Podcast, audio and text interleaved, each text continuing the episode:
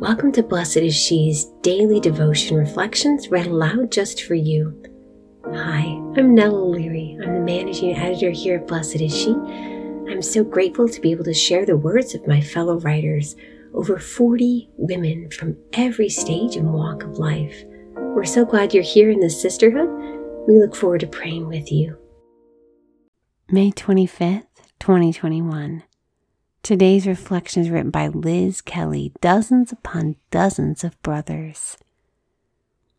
When my younger brother entered seminary, he was thirty-three and I was thirty-nine. As beautiful his vocation was, and as big a blessing as it was to my family, I had a very distinct sense of losing him. I watched over the years of his preparation as he gave more and more of his worldly goods away. He'd worked in middle markets management, had a career as a professional golfer before that, had once been engaged, drove a Porsche. It was no small feat to give up the world he'd known for the stark simplicity and sacrifice of the priesthood.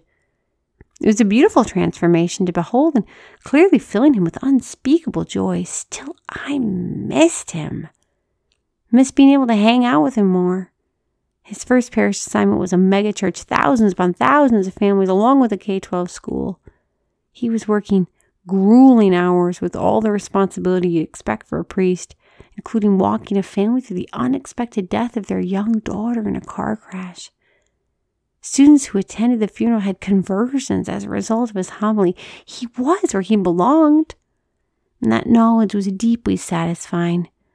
But, this is so like Jesus, there was more. When you have a brother who enters seminary, you lose him, that's true. He no longer belongs to my family. He now belongs to the church, to everyone, to you. But what I had not anticipated was how many other brothers I would gain.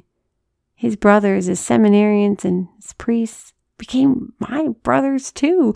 In the relationship that had been forged through my brother's vocation, I now have dozens of priest brothers as real to me as ever my own blood. My brotherly cup overflows. Sirach says the Lord gives back to the generous sevenfold. In the Gospel of Saint Mark, Jesus says the Father will give back a hundred times more. It's true, sister. The Lord cannot be outdone in generosity. Can you think of a time Jesus surprised you, repaying you a hundredfold?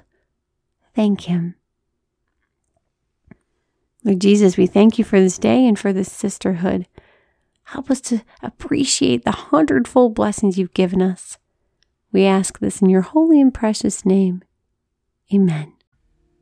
Thank you for listening. You can subscribe to receive our devotions via email at blessedshe dot net slash subscribe.